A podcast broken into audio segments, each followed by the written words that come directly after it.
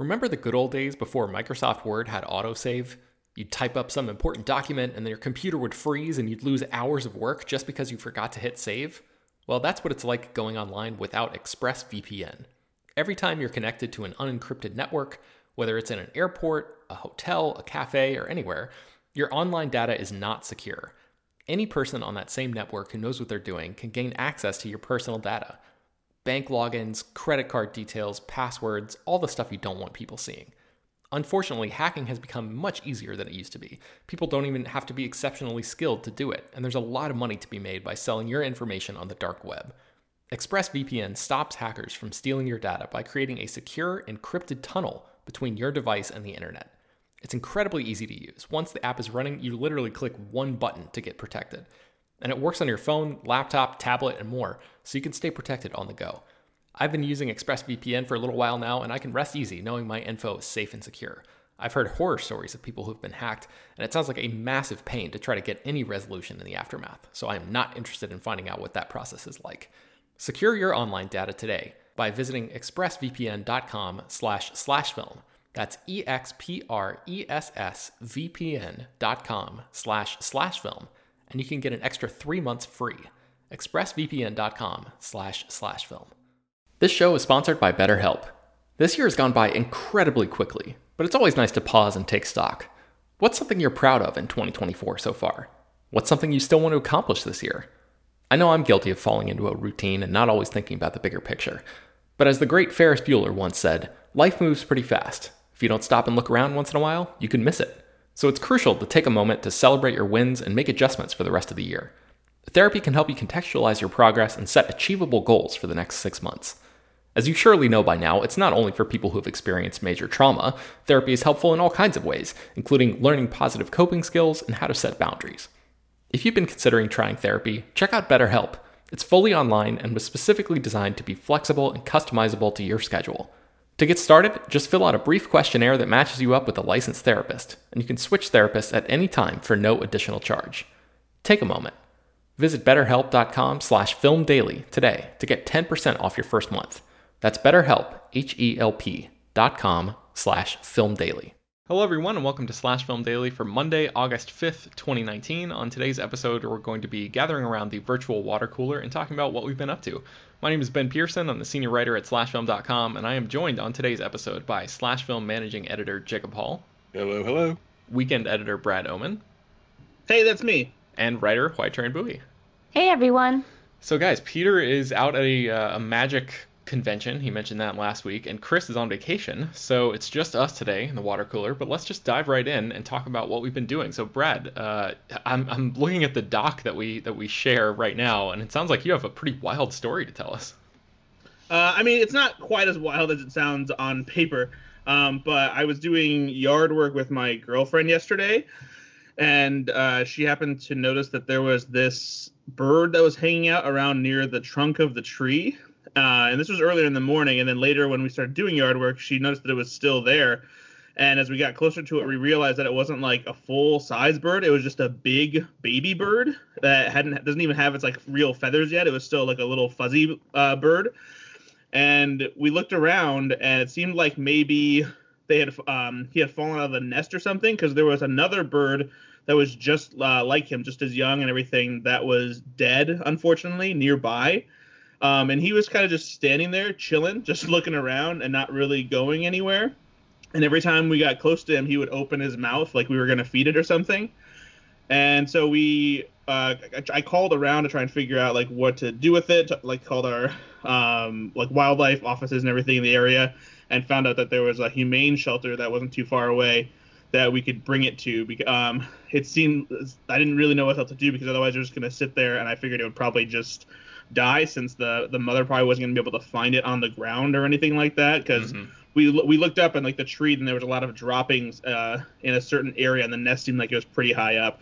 So we took it over there and they uh, they just took it to take care of it and it was it was a, a baby uh, green heron. So yeah that was just kind of a, a, a, random thing that happened over the weekend. Yeah that's wild. Uh, what else have you been up to?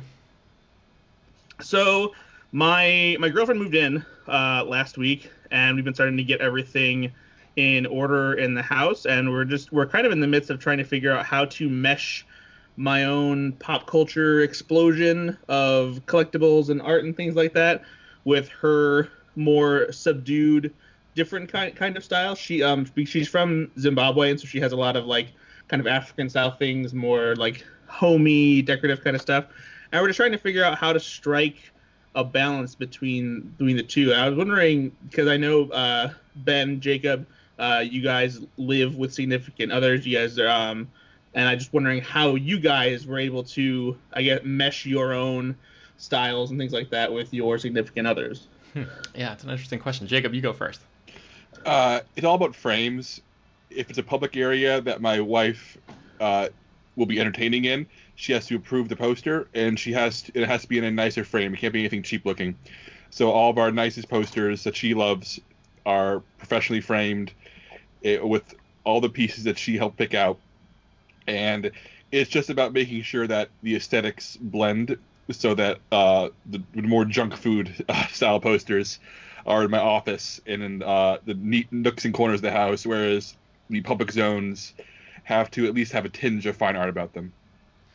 Yeah, I think for me it's um it's pretty much the same thing. Like anything in a public space sort of has to have like a little bit more of a, a nicer vibe to it. Um, we have you know, like uh, uh looking around my office right now, we have uh, back in the office, like we, we have a bunch of art that's framed, and it's not just stuff that I love.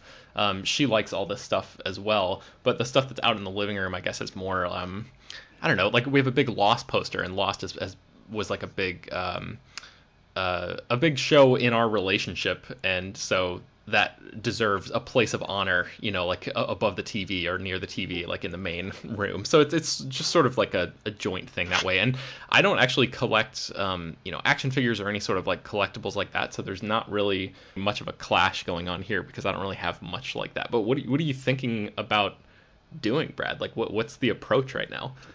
Really, it's it, some of it is just like kind of condensing and figuring out like uh, what is it maybe that like I'm the, the most passionate about that I want on display in the living room, but also isn't like necessarily in your face, loud kind of stuff.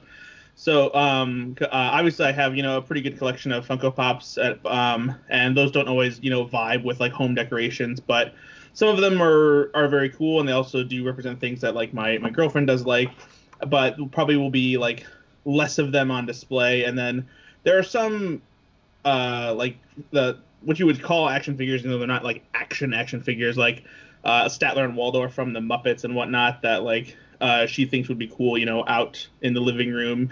Um, and so yeah, it's just we're, we're kind of just fig- figuring it all out. We're the living room is gonna be is, is in flux because we're actually going to be mounting the TV above the fireplace uh, shortly, and so that will kind of change the whole dynamic of where furniture and stuff is in the rooms, and mm-hmm. that's when that's when we're gonna kind of figure out exactly how to arrange things on shelves and whatnot. HT, I don't think I've ever asked you before. What what is your do you collect Funko Pops? Do you have any sort of like pop culture collection stuff and how do you display it where you are?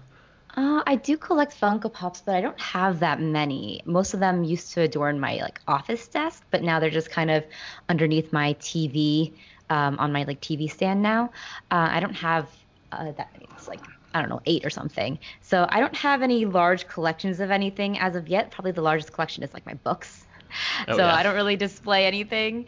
Uh, and also, I'm really bad about hanging things up. I've had some pictures framed for about three months now that I haven't hung up yet. So I don't have anything to add to this conversation. no worries. Uh, Jacob, what have you been up to lately? Uh, well, I was in Dallas over the weekend. Uh, my wife was taking care of um, a family event, which meant I had a lot of time to kill in the city of Dallas and the surrounding cities, which is uh, Dallas, Fort Worth, Arlington, and like dozens of other smaller places that form one giant metroplex. So whenever I'm in town there, I always hit up a lot of bookstores. I always spend too much money. And today, or I guess Saturday, I drove into Denton, Texas, which is about a half hour from uh, Dallas. And it's the home of a, of a small college, and it has a very college town vibe. Uh, it's very much a sort of preserved in amber 1950s style town squares at the heart of the city. And there's a bookstore there called Recycled Books. That's an old opera house built in 1901. It's been converted into a used bookstore. And it's wild. It's kind of a place where uh, it's not like a Barnes and Noble where everything feels carefully laid out. It, it's kind of encourages you to explore. Like, do you go up into the basement or down to the basement? Do you go up into the third level? Uh, do you need to duck under things or lift yourself up on areas to find more access to books? And any bookstore that requires me to turn sideways to navigate around certain areas is a bookstore I, I, I love. There's literally no care given to uh, making it easy to navigate. It is entirely about how can we squeeze more books into this giant opera house space, and I I feel like that's my ideal bookstore, a place that is just less about your comfort and more about jamming in as much as possible. Uh, do you guys have a preference for this kind of shopping, or am I or am I crazy for thinking that a, a store should be commended for not caring how easy it is to get around? um, I, the the question is like is it easy to track down specific sections? You know, I'm I'm okay with it being cluttered, but like if you can't if if like there's no semblance of order to how everything is laid out, then that's where it gets a little too chaotic for me. Oh, but... I mean, there there are genre sections. Like I noticed, like you know, travel and history are, are in the basement. Uh, horror is over in the front area. Uh, contemporary literature is in the third floor. So they're yeah. all labeled, but it's also good luck, you know, finding a rhyme or reason for why they're in certain areas, but they are clearly labeled. yeah, I mean that sounds like fun to me. Um, HT, I know you're a big reader, uh, and you just mentioned your book collection. When you go buy books these days, um, what's your sort of preference for where you would do something like that? I prefer that kind of cluttered, uh, almost um, a, a, subjective type of organizing for a bookstore. Um, there was a really great bookstore in DC called Capitol Hill Books. Uh, it was an Eastern market, and it was definitely something that was organized by the owner's whims. So you would find like Russian biographies in one section, uh, all the way apart from all the other biographies or something. And it was something that was just really fun to get lost in. And I really I enjoyed that a lot, um, as opposed to a Barnes and Noble where you kind of find the same books displayed in every other franchise. So yeah, independent bookstores. awesome. Yeah, I actually um, the in my little entry here in the what we've been doing section, I wanted to give a shout out to a place that uh, sort of has that same vibe, even though it's more about movies than books. It's called Videotheque, and it's in South Pasadena. Uh, my wife and I met some friends there um, th- this past, I think it was Thursday night, and I'd never been before. And it's basically this place that has like thirty thousand uh, DVDs and Blu-rays and stuff like that, and and it's all laid out in this really sort of scattershot way. Like there's there's sections for uh, featured directors from different countries. There's sections for like pre-code Hollywood. Um, I took a bunch of pictures, so I'm scrolling through them now. There's there's uh, titles by actor, which I don't really think I'd seen before. There's like De Niro has a section, Tom Hanks has a section. It's not just drama, comedy, you know, the the typical kind of genre stuff. It's much more like specialized than that and, and specific than that. Um, Jimmy Stewart has a section. There's like movies based on the work of Charles Dickens that has a whole section. So like it, it's kind of like all over the place. And when you walk in, it's really like your head starts to spin. But um, the place is really great. I mean, it's it's like it's been open for since 2003 and if anybody is in the LA area and you're looking you, you know you sort of miss the days of blockbuster and are tired of endlessly scrolling through your your Netflix app and Hulu app and all that kind of stuff, and you want like physical media, this is the place to go. I think you can rent stuff there, you can buy stuff there. Uh, I think they they buy things there, so if you have a bunch of stuff that you're looking to sell, they'll you know might be a good place to go. Um, and uh, yeah, it's it's really great. So it's called Videotheque. Uh, I'll put the address to the place in the show notes of this episode, so you can check that out if you want to. But I just want to give that place a quick shout out. Um, HT, what else have you been doing recently? So I welcomed one of my cousins, a new Bui, to New York. He just moved to New York this past weekend, and uh, we celebrated with uh, the requisite dinner and drinks and all that stuff. And I kind of just ended up spending my whole weekend with my cousins again. So it was like Bui Mania Part Two. um, and so it was it was a little exhausting though because I, I love spending time with them, but it was a lot. So by the end of the weekend, I was kind of uh, uh, a little wiped. But um, I had a lot of fun this weekend, mostly just uh, hanging out with my cousins. I went to a bunch of museums. I went to the MoMA PS1, which is holding a sort of temporary exhibit uh, out in the outdoors, in which they um, it's a sort of architect con um, contest that they hold every year. Um, MoMA PS1 is a spinoff of the MoMA. I think it's something that highlights uh, more individual artists and also student artists. And this concert they do every con- uh, contest they do every year uh, is supposed to uh, give an, a um, platform for new architects. And so this sort of outdoor exhibit slash um, I don't know, structure was supposed to imitate a jungle, and you had a waterfall and hammocks. It was very hip. It was very like New York millennial thing because like you come in and they give you a wristband in which you have to put your credit card on your wristband, and you can only buy th- things with that wristband or the mm. um, uh, the uh, code, the QR code on it. I was mm-hmm. it was very tech, tech um, tech savvy. I was like, oh, I don't really know anything about this, but it was cool. and uh, got to uh, there's a little concert that's that was being held there um, for like EDM artists. I didn't really listen to it. I just kind of went inside to look at the exhibits while they were playing it. But uh, it was a fun day. And then uh, that was on Saturday. So the next day, I went to the Natural History Museum, which I'd gone to before, but it's just impossible to do the entire museum in one day. It's three levels, and it's the entirety of natural history. So it's just a lot to go through. But um, I enjoy just wandering around that for um, a few hours on a hot day. Yeah, for sure. When I visited New York, that was like I didn't really get to spend much time there. I think my wife and I saw like a planetarium show there and didn't have a mm-hmm. lot of mm-hmm. time to to wander around. But um, when I go back, when I don't know when that's going to be, but when I go back to New York, we're definitely going to carve out some time to explore the Museum of Natural History. That was one of our favorites. Um, all right, let's move on to what we've been reading. Jacob, I think you're the only one with uh, an entry in this section. What do you got for us? Well, I'm still reading Midnight in Chernobyl, which is very good, but I want to recommend a podcast I listened to during my drive to and from Dallas, and that's a, a show called Decoder Ring. And interestingly, another podcast I listened to called Podcast the Ride, which is a theme park podcast, dedicated a three-hour sprawling episode to the history of Chuck E. Cheese. And they reference this episode of Decoder Ring uh, as a source, so I looked into it, and this Decoder Ring is about solving pop culture mysteries. Once a month is a Slate podcast, and last month's episode was about the Pizza Wars, which was something I was not familiar with at all. And this was when Chuck E. Cheese and Showbiz Pizza both went to war in the 80s to be the top dog in the animatronic show pizza arcade scene. Uh, and they both, you know, had singing animal robots. They both had arcade. They both had bad pizza and they destroyed each other uh, to the point where the only solution forward was to merge and to become one company. And the episode explores what happened to animatronics, happened to the forgotten characters, interviews people from all over the history of both companies. And I did not know that there was this uh, crazy period where animatronic pizza shows were so popular that they warranted two massive nationwide chains that end up taking both taking each other down to the point where Chuck E. Cheese is you know always on the verge of dying these days. So if you're in any way interested in the history of both these companies and where all the robots have gone and the people who spend thousands of dollars to rescue them and refurbish them for YouTube shows, um, the Decoder Ring episode from last month about the Pizza Wars is very much worth your time. I'm curious, anyone here have any any nostalgia for pizza themed animatronic music shows. Like I, like I do. I have some. I, I, I caught the very tail end of the golden age. I think. Yeah, I grew up going to Chuck E. Cheese occasionally with my family, and mostly just for like birthday parties for kids in my class in elementary school and stuff.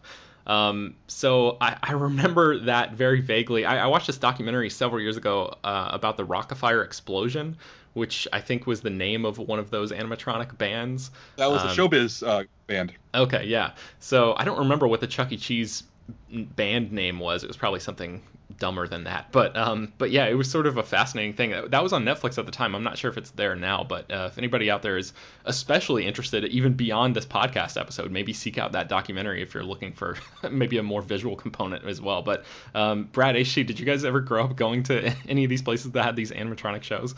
I for sure went to Chuck E. Cheese a lot when I was young.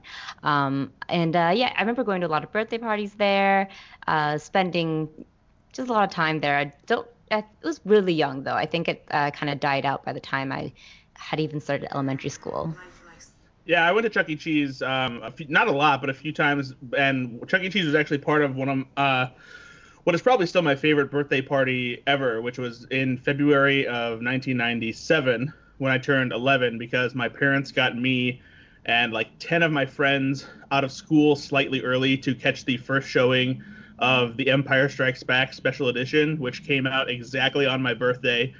Uh, we went to Chuck E. Cheese, drove back in somewhat of a blizzard, and had a sleepover at my uh, at my house, and uh, it got a little bit extended because the weather was so bad because of the snow. Man, that sounds like a kid's dream. That's perfect. yeah, it was awesome. I do want to point out that if you go to YouTube, there are thousands of videos uh, from Chuck E. Cheese's glory days of the live shows, of employee training videos, which are astonishing because they utilize the Chuck E. Cheese characters, and doing so will give you will bring you much joy, but will fuck with your YouTube recommendations in a way so hard that I don't know how I'm gonna get out of this hole, guys. My YouTube page is now entirely audio animatronic Chuck E. Cheese videos. oh man. Uh, that sounds well, like some sort of uncanny horror right there. Yeah, best, best of luck to you, Jacob. Uh, all right, let's move on to what we've been watching. Uh, Brad, let's start with you.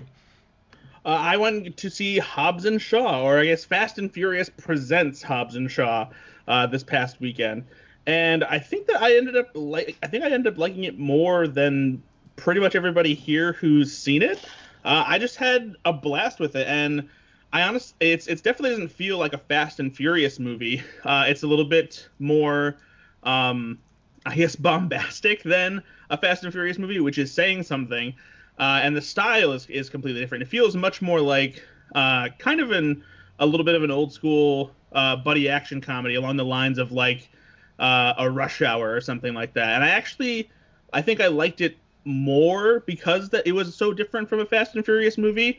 And Dwayne Johnson and Jason Statham are just great together. Uh, it's it goes in a completely different direction as far as the style of action because it introduces sci-fi elements, but I just I don't know. I found myself getting caught up in it, having so much fun.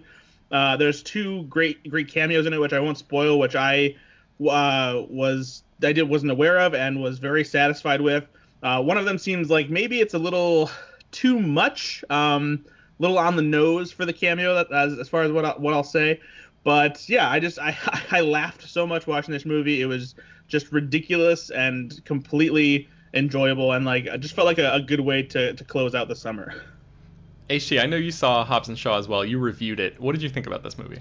I thought it was fine. Um, I actually ex- had expected more of the bombast that had been promised to us in the trailers, but I felt like it took too long to get there. The first hour of the film felt like it was trying too hard to plant the seeds for a larger franchise and to also deliver some exposition that really wasn't necessary. Like we don't need to know what exactly this virus does. We already know what we're in for as soon as we we sign up for Hobbs and Shaw.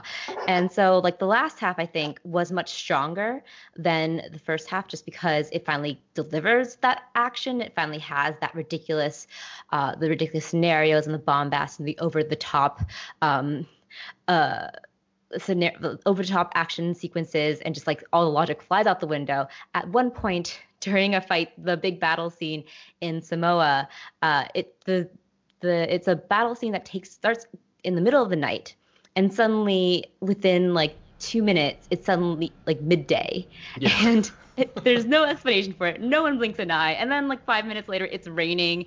So uh, it's just not it's not just not just not just raining, but like hardcore downpour thunderstorm. Yeah, it, it, makes no sense, and for that that kind of that movie, I was down for, but I just was very impatient with the first half of the film, and um, I was even fine with it not being a Fast and Furious movie. It made it easier for me to reconcile the fact that we're supposed to sympathize with Shaw, a character who has yet to um, to be uh, held accountable for killing Han. There is no mm-hmm. justice for Han in this movie. I was very upset by that. But then when I just forget that it's about actually Shaw because they're really playing brand new characters, there's no resemblance at all to their characters from Fast and Furious, really. Um, I was fine with that. so in the end, I think I'm kind of between uh, Brad and Ben, who was a little less warm to it. But um, I think it was just fine. It delivered on what it was supposed to do, um, and um, I just wish it delivered it faster. Yeah. I do I do wonder if the the quote unquote uh, justice for Han will come in the form of maybe another retcon where like the maybe the reasoning behind him getting caught up in all the Fast and Furious stuff is is somehow tied to this this uh, mysterious corporation that Idris Elba is working for, and I wonder if they'll lessen that blow a little bit by making it seem like oh he was doing it for you know even even different reasons beyond you know just revenge for his brother. Yeah, Yeah, I think yeah. the the track is certainly laid for that. Um, I'm very curious to see what's going to happen because I spoke with Chris Morgan, the writer producer of Hobbs and Shaw, and he he talked a little bit about this. I'll link to my interview in the show notes, and actually we might play the whole thing on the the podcast episode tomorrow. But uh, we'll see how the news treats us. But um, all right, yeah. So that that's Hobbs and Shaw. I'm, I'm Brad. I'm I'm genuinely glad that it worked for you because I think it's going to work for a lot of people. I think it's very much a um, you know a sort of like goofy fun, uh, you know, ridiculous action type of movie, and it reminded me a lot of, of Tango and Cash. You know, like that kind of. It was like a modern day remake of Tango and Cash. I thought, um, and and you know that movie is insane, but I sort of love it for how goofy it is. And I, the Fast and Furious movies are always just riding a very very fine line between. You know, go like how far is too far, and like uh, incorporating the family elements, which this movie tries to do a little bit, but not it's not quite as successful as I would have liked to see it. But um, but yeah, the point is, I, I think it's going to work for a lot of people, and I think it's it's. I, I find myself in a very very small um, group of uh, like the Venn diagram that you know where I fall on this on this chart is like a, s- a razor thin sliver of like exactly what I want a Fast and Furious movie to be or a spin-off to be. So uh, I have uh, you know a much more narrow um, expectations for it, I guess. But I think a lot of people are going to dig this film. Jacob, uh, yeah, Jacob, are you are you planning on seeing this at any point? I am planning on seeing it, but I'm seeing the farewell first this week, so that's much my priorities lie right now. Yeah, see that. Yeah, probably a good call. Uh, Brad, what have you been watching? Um, I so I watched an episode of the show Fixer Upper. Uh, we after getting some stuff unpacked, my girlfriend and I were kind of uh, watching something to maybe just like unwind, but also maybe give us like possibly just some ideas of some some stuff we can do around the house as far as like decorating and like moving stuff around and that kind of thing. And I had never seen this show before. Um, I was familiar with the concept of it, obviously, but uh, it's a very fun show. The couple uh, at the center of it is great, and but I, I did learn a frustrating fact about this. Uh, is that so they they re, they um, redo like a house for a couple, uh, so that they can they can buy it, and they have like a budget, and they they're like okay we'll spend this, and they they fix up the whole house, and they you know gut it from the inside out and redo a bunch of things, and then they decorate it all nicely and stuff like that. But apparently, after they decorate it nicely inside, they don't get to keep like all the furniture and cool stuff that they put inside of it to make it look cool. They just get the empty house, and I'm like, that's bullshit. Because like all this stuff looks great with all this, all like all that stuff in it. Why don't they get to keep the stuff? It's it frustrates me. Wow. Yeah, that's uh, that's reality TV for you, you know. Very Um, annoying. Well, this is the only time we'll talk about Fixer Upper on this show, so can I open a, cr- my can of worms regarding Fixer Upper? yes. All right, I have seen every episode of Fixer Upper. Um, Whoa. uh, my wife is a big fan. HGTV's on in our house constantly, uh, and HGTV's been rerunning the show constantly since Chip and Joanna Gaines, the creators and personalities at the center of the show, ended their contract with uh, HGTV and are working on separate things. And so that means that they only have a limited number of episodes, a certain number of like dozens of them, like maybe, over, over 100, but they replay them constantly. So I'm always re- reviewing the same episodes of Fixer Upper. And here's where things start getting strange. Uh, they're based out of Waco, Texas, which 20 years ago was really in shambles and falling apart. And here comes Chip and Joanna Gaines with this massively popular show. We start redoing all these old houses, you know, in rural Texas. And now suddenly Waco is a tourist attraction where people come in from far and wide to go to the Chip and Jo- Joanna Gaines' various shops and restaurants. And it's become very hip and very trendy. But at the same time, uh, the poor population, the mostly black population, is has, has turned against them, saying they're gentrifying the area and are destroying Waco's soul. And meanwhile, the Chip and Joanna Gaines are donating a bunch of money to their church, and their church is extremely right wing and is using their money for nefarious purposes. And it's become this huge legal struggle in Waco over how much power uh, the church of Chip and Joanna Gaines has because they're so popular and so successful, and they've given their church a platform on which to dominate the city. Uh, so welcome to the Fixer Upper uh, tip of the iceberg. If you want to learn more about the show that I've seen every episode of.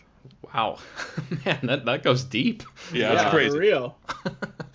um, well, Jacob, what what else have you been watching when you're not uh, digging through the, the wreckage of the Fixer Upper universe?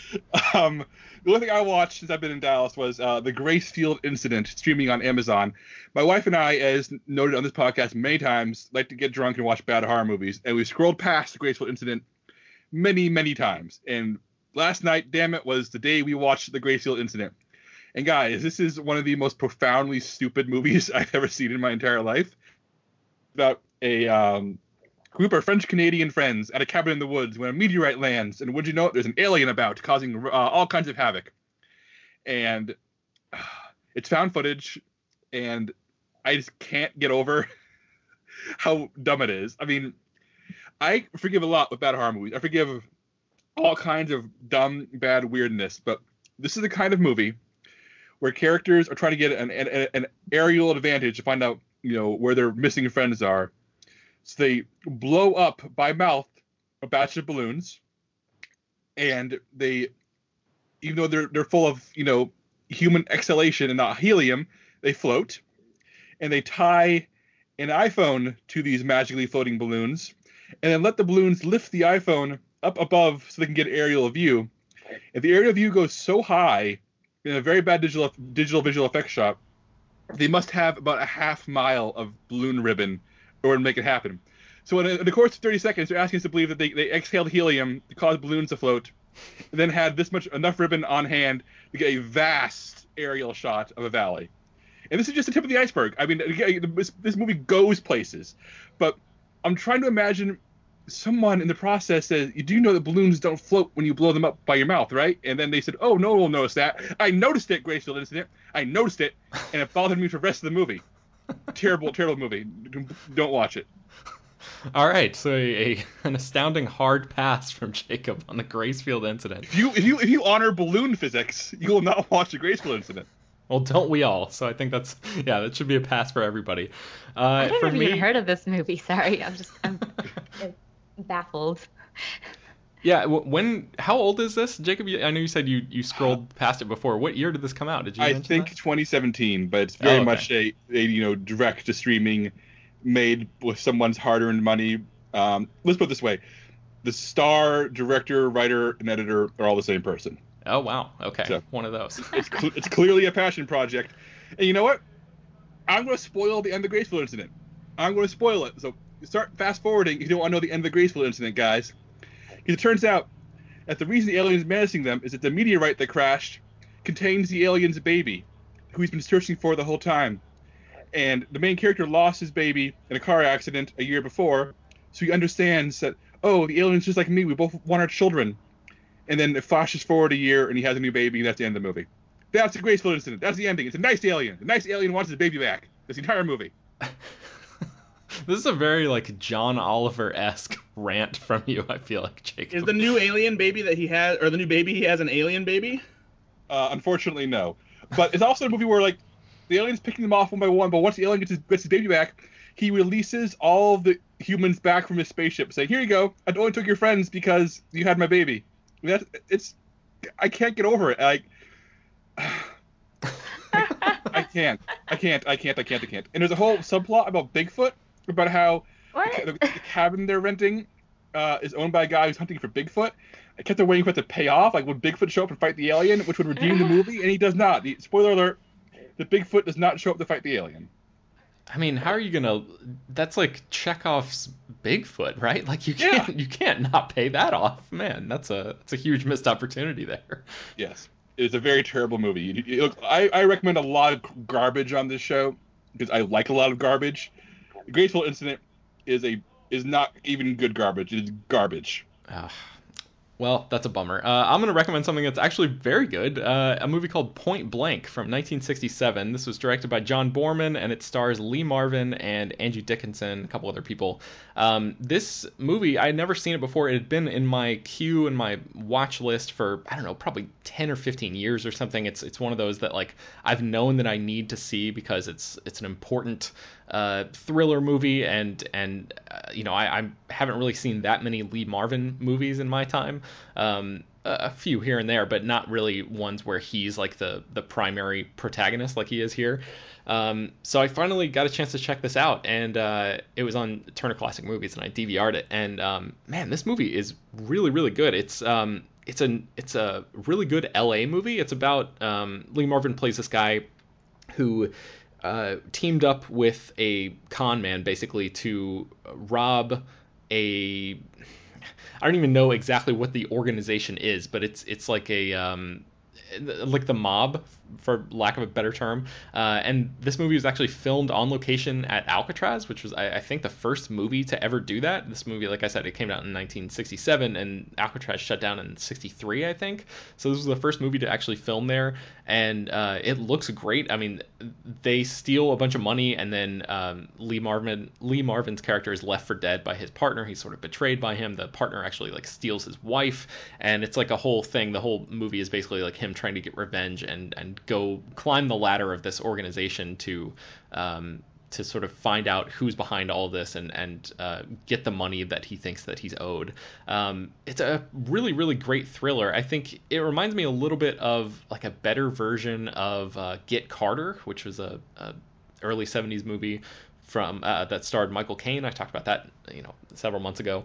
Um, but this is a really good LA movie. There's he comes to Los Angeles to find the guy who left him for dead. And for this movie to be taking place in 67 just a couple years before once upon a time in hollywood is set the difference is so stark in the way that the city looks. And it's it's so clear watching a movie that's sort of set like right around that time how much tarantino sort of creates this dream world. Like the, the dream world that we talked about uh, of, of once upon a time in hollywood is so much more apparent seeing you know watching that right next to something that actually is like a real look at the city at that time.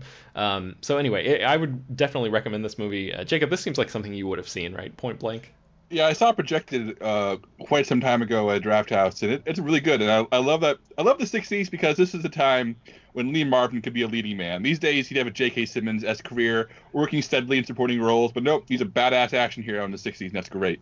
Yeah, yeah, for sure. And and uh, John Boorman directed this. He's directed some really really interesting stuff. Um, Excalibur, Zardoz, Deliverance. So this was his first uh, Hollywood studio movie. And um, I guess Lee Marvin, I, I, the little intro on Turner Classic Movies was talking about the the guy I forget the the host name Dave Karger I think is his name but he was talking about how Lee Marvin basically got permission to get like um, casting approval and script approval and stuff from the studio and he just like deferred all of that power directly to John Boorman and basically let Boorman make the movie that he wanted to make, even though it was his first like Hollywood studio film. So I thought it was pretty cool, uh, little tidbit there. So anyway, that's Point Blank. Um, I'm not sure oh, if it's streaming elsewhere, but it should be noted that this is not the Point Blank that is streaming currently on Netflix, starring Anthony Mackie and Frank Grillo. Oh yeah, that's the first the first movie that came up when I googled Point Blank. I'm like, that's probably not what he's talking about. Oh yes, good call, good call. And that movie's a remake of a 2010 French action movie. It doesn't even have the decency to be the remake of the 1960s Point Blank, so it gets very confusing. yeah. Uh, HT, what have you been watching? Well, speaking of LA movies um, and Once Upon a Time in Hollywood, I saw Once Upon a Time in Hollywood. My full thoughts I gave on the spoiler podcast we did last week, um, but it's a movie that I liked and didn't love, although I am a little bit warmer to it after uh, Chris made some really convincing and really heartfelt points during the spoiler podcast. I, I was very moved by everything he had to say about that. So um, I have to say, um, Chris has a lot of great points. You should read his spoiler review for Once Upon a Time in Hollywood uh, on slashfilm.com. and um, another LA movie I saw and saw for the first time Constantine. Uh, so, Constantine is a movie I've never seen before, and I'd only heard kind of bad things about. But with the Keanu Reeves essence, Keanu essence happening right now, I feel like there's a certain reinterrogation of his. Um, uh, catalog of movies, and people are starting to come out of the woodwork as being Constantine fans. And one of those people is uh, one of my friends who just uh, has been raving about this film to me, and so we decided to go see it in 35 millimeter at the Alamo Drafthouse this weekend. And guys, this movie rules. Wow, I really love this movie. I didn't expect it to like it quite as much, but it's very grimy and stylish, and um, it's got a stellar cast, which in, in addition to Keanu Reeves includes Rachel Weisz, Tilda Swinton as Gabriel, and a piece of inspired casting, uh, Djimon Hounsou, and um, Peter uh, Stormare in a scene-stealing role as Satan, uh, and um, also Shia LaBeouf appears, which was really funny to me because this movie is just at the time that Shia LaBeouf was becoming like the next Hollywood it boy. So every one of his appearances in this movie feels very much like a oh he's the requisite um, Shia LaBeouf appearance because he's the new rising star and he's just being Shia LaBeouf and appears for like 10 minutes in the beginning of the film and then just disappears for the rest of the film.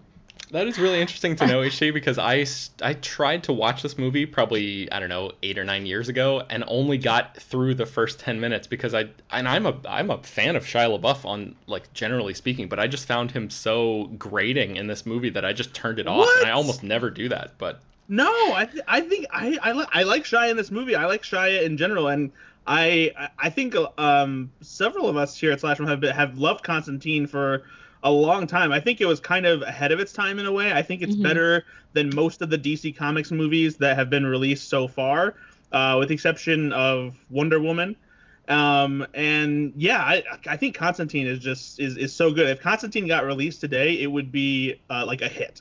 Yeah, I it for definitely sure give it feels another shot. Yeah, it for sure feels ahead of its time. Um, the style itself feels very like er, mid 2000s superhero movie, but in a good way. I would compare it more, more closely to um, Guillermo del Toro's Hellboy movies, actually. It has this bold, audacious stylishness that is, you know, grimy, but at the same time is doing something different and looks very, is very vibrant. And um, it, it's just incredibly um, almost arch in a way and uh, I uh, I think it's just a, a pitch perfect noir. I don't really know much about Constantine as a comic book character. I've never read the Hellblazer comic books. Uh, the only exposure I had to him in the comics was reading the Sandman comic books, and I'm like, oh, this is Constantine. I guess this is who he is. But um, I think going into that without really having that expectation really helps me because it just works so well as an LA, a stylish LA uh, neo noir with Keanu Reeves um, giving the middle finger to Satan and wielding a crossbow um, holy water gun. So it's great. It's great. I love this movie. Awesome. Uh, all right, so let's talk about what we've been eating. Jacob, uh, what have you got for us? I have nothing special to share, but I want to open up the table to everybody else because when I was in Dallas, I went to my favorite chain restaurant that's not in Austin, and it is the Chili's of Mexican restaurants uh, on the border, which is my favorite middle brow Tex-Mex restaurant in the world. There's nothing special about it, but if there's one nearby, I will go to it if I'm not dieting, and I was not dieting uh, over the weekend. So I want to around the circle. What is your favorite middle brow? You're kind of ashamed to like restaurant that you always vouch for or go to or sneak in whenever you get the chance. Man, that's a that's a tough one. Um, Brad, do you have a go-to here? Um, it's not one that I'm ashamed of necessarily, but I am always uh, down to go to a Qdoba. Um, it's it's not quite a sit-down restaurant. It's not quite fast food. It's basically like a different version of Chipotle. I've always loved it much more than Chipotle because they have incredible queso, and I always get their three cheese nachos. Um, so yeah, if I'm if I'm in the area of a Qdoba and I'm I'm hungry looking for a meal, I'll usually stop there and get nachos to take home. Um, man, I still can't think. HT, do you have one? Well, uh, alternatively to Brad, mine would probably be Chipotle, uh, because I know he hates Chipotle. I don't feel see it as like a garbage choice either, but it's uh, not you know it's not fine cuisine, um, but it's something that I randomly crave every now and then, and will even go so far as to like seek out a Chipotle, even though most of them are in Manhattan, or I will just like Postmates one, which is far too expensive to spend on Chipotle, but it's just you gotta you gotta have a Chipotle burrito bowl sometimes, you know. Yeah, yeah. Um, I wish that I could say like I ride hard for Quiznos subs or something insane, but I, I I don't have a good answer for this, Jacob. Um, maybe steak And that's steak too and fine a shake. palate for us. no, certainly not. Um, does steak and shake count? That might be like. Uh, Yeah, that's that that's counts. one that I sort of like. There, uh, growing up in Florida, there were a couple around me, and just the the combination of um, those fries, which are like super thin, and the milkshakes, and I mean, it's certainly not good for you that, that kind of food, but like I genuinely enjoyed like those steak burgers and stuff. And I haven't haven't been in a while because there really aren't that many out here in LA. I think there might be one in like the um, Third Street Promenade, like Santa Monica area, and there might be one in Burbank or something. But um, but yeah, uh, I guess Steak and Shake would probably be my answer to this. Uh, all right, let's talk about what we've been playing. Jacob, you uh, you have something Universal Monsters themed here. Yes, I was sent a copy of Horrified, the new Universal Monsters uh, board game uh, produced by Ravensburger Games. And Ravensburger is an interesting company. They tend to make games that are a bit more accessible in terms of where you can buy them. You see a lot of stuff at Target, you know, at Walmart, and they tend to be a little bit cheaper than lots of other hobbyist board games, which tend to be 50 or 60 bucks. Uh, for example, Horrified is a $35 game. So uh, they sent me an early copy, and I was skeptical for a few reasons. One, I am such a snob that I was concerned that a $35 game would be not up the quality I'm used to. And also, I was worried that the Universal Monsters theme would be a sort of a pasted on thing, an excuse to, you know, shoot Frankenstein in the face, which is, you know, not something I want out of a Universal Monsters uh, board game. So, to my, to my, surprise, Horrified is a very good game. Uh, as someone who plays, you know, dozens of new board games a year, there's nothing here that was super surprising to me. Like, I was very comfortable with the mechanics right after I read them. I could teach a game in five minutes. It's, it's very, very simple you know, for somebody who is experiencing games. But if you're playing with families or playing with people who are new to games, it is just the right level for people who are more casual, more, you know, interested in, in dipping their toe into tabletop gaming. And really importantly, the theme is really well executed.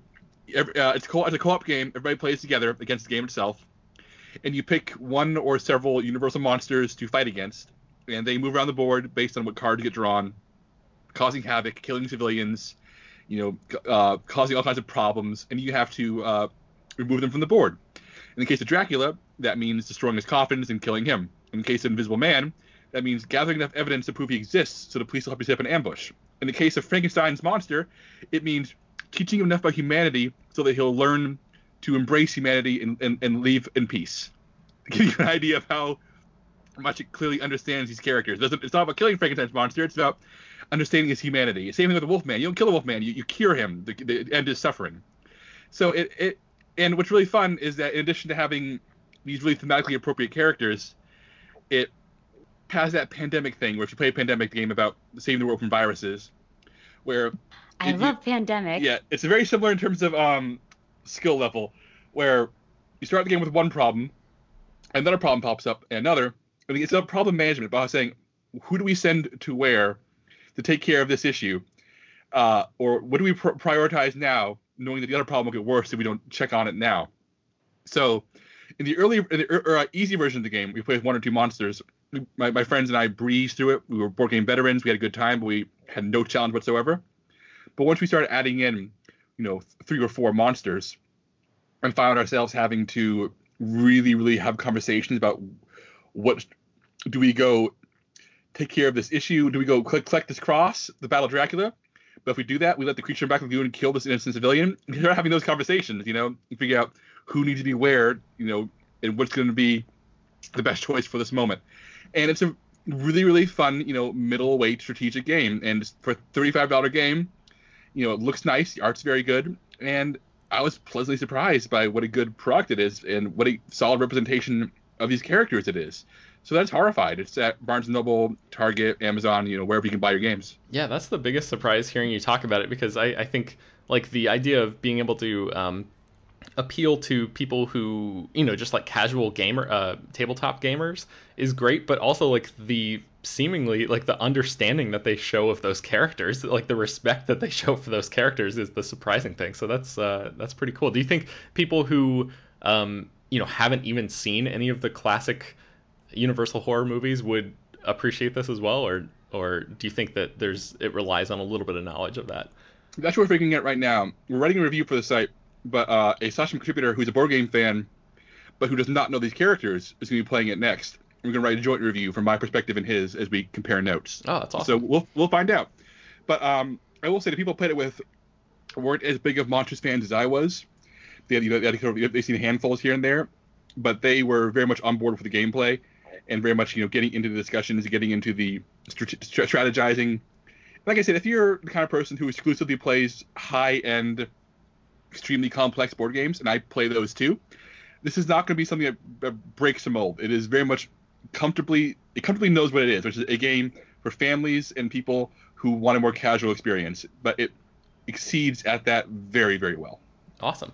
All right, so that's horrified, and uh, yeah, stay tuned to slashfilm.com for that upcoming review pretty soon. Slashfilm Daily is published every weekday, bringing the most exciting news from the world of movies and TV, as well as deeper dives into the great features you can find on the site. You can subscribe to the show on iTunes, Google Podcast, Overcast, Spotify, all the popular podcast apps, and send your feedback, questions, comments, and concerns to us at peter at slashfilm.com. Make sure to leave your name and your gener- general geographic location in case we mention your email on the air. And don't forget to rate and review the podcast on iTunes. Tell your friends about the show, spread the word any way you can. Thanks for listening, everybody, and we will talk to you tomorrow.